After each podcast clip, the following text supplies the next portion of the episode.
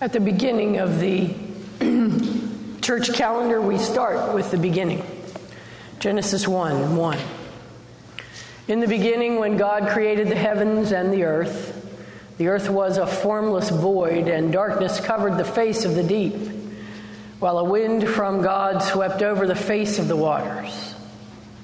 Then God said, Let there be light. And there was light. And God saw that the light was good, and God separated the light from the darkness. God called the light day, and the darkness God called night. And there was evening, and there was morning, the first day.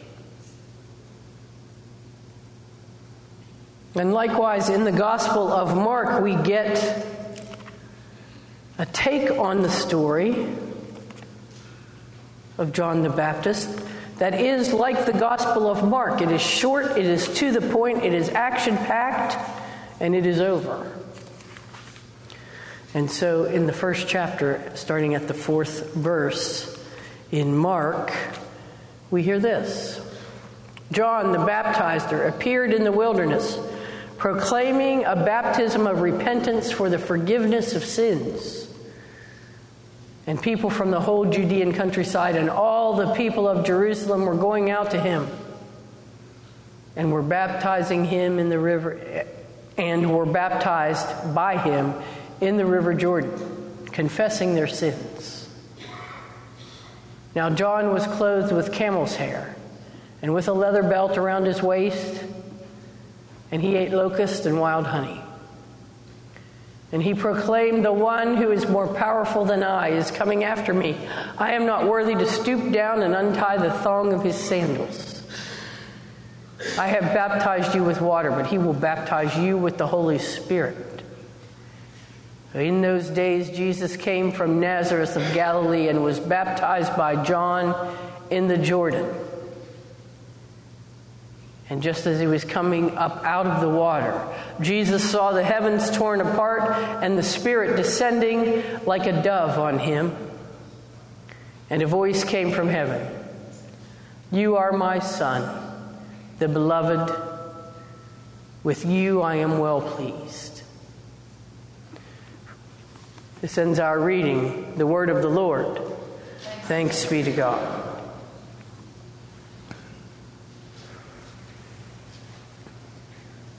Well, he's back again. We can't shake John from the calendar. You know, he's been annoying me all this Advent season, popping up everywhere I want to hear about Jesus. And here comes John again. It's a little fairer this time. You know, this is Baptism of the Lord Sunday, the day when we celebrate the fact that Jesus was baptized in the River Jordan. Anybody in here ever been to the River Jordan? Was it was it full then? Yeah. Was it even that full, barge when you saw it? It, it can be just a, tr- a trickle of muddy water. Sometimes it can flow like Wheeling Creek flows and overflow its banks.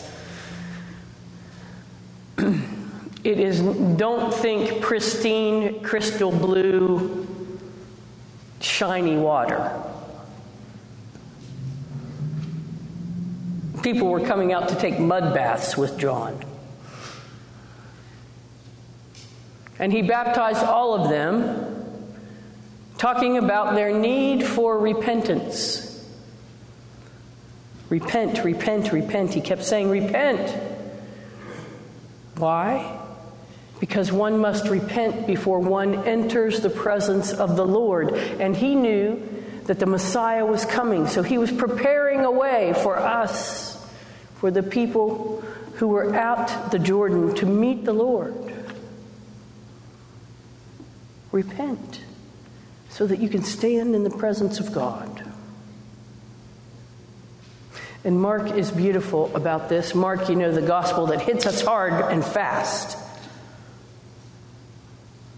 And it says, in one sentence.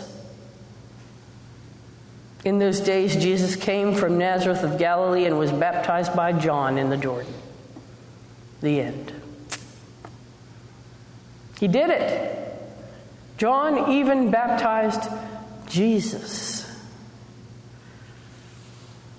what you should know is there is some significant debate among theologians about what this event actually meant for Jesus. Some think that Jesus grew up knowing that he was destined to be the Messiah. And certainly the other gospel accounts of Jesus' life would indicate that that could be true. You know, in Matthew, the angel speaks to Joseph and says, Your son will be great. In Luke, the angel speaks to Mary and says, Your son will be great. But in Mark, there's no birth narrative. There's no story of angels coming and saying to anyone how great Jesus will be.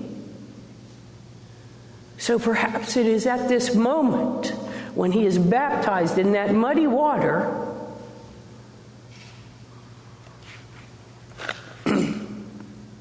that he realizes that he is the Messiah. He sees the heavens open up. He hears the voice of God say, You are my beloved child. With you I am well pleased.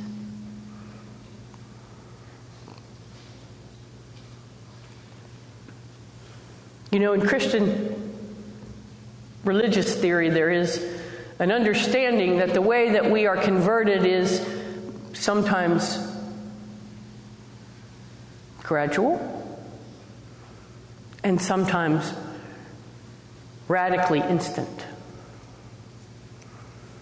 Many of us, maybe even most of us who grew up in mainline Protestant churches, have a sort of gradual conversion to Christianity. That is, as we grow older and older, we get more and more familiar, we become more and more in tune to the teachings of the church and the gospel, and greater and greater is our relationship with Jesus.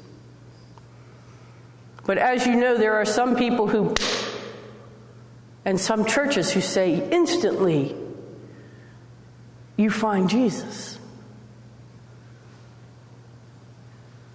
Remember that guy who was on TV, used to hit you in the head and knock you over? You found Jesus. Boom. Uh, I have a horrible sinus infection and headache, and I should not have just hit my head like that. Um, but you get the idea, right? I mean, there are those churches who instantly say, receive the re- receive the holy spirit. Come come to jesus. We call those come to jesus moments because they're instant right? And in those churches what do they do right away? They dunk you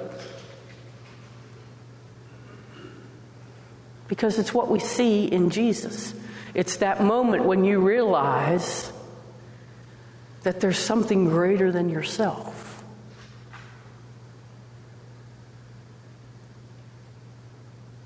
My fear, you know, is in mainline Protestantism because many of us come so gradually to understand Jesus and to understand Christian tradition and to form a relationship with Jesus that maybe we don't realize how strong our relationship is. It's just something that's always been there. Woe to us if it's something that's always been there that we find a way to take for granted.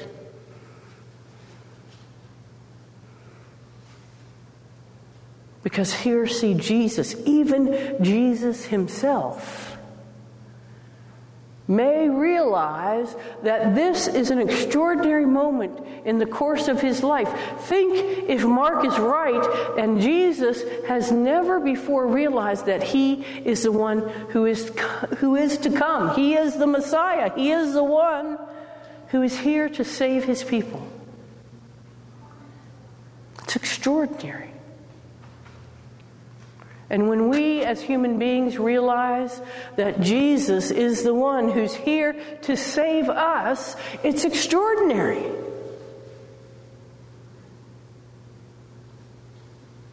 And the heavens open up and say, This is my beloved child. You are my beloved child, with whom I am well pleased.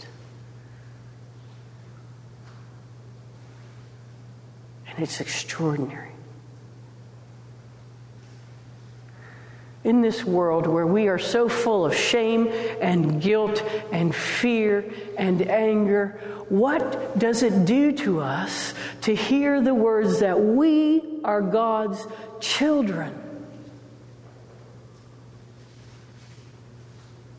who have been sent a Savior to rescue us from all of that? It's extraordinary. Thanks be to God. Amen.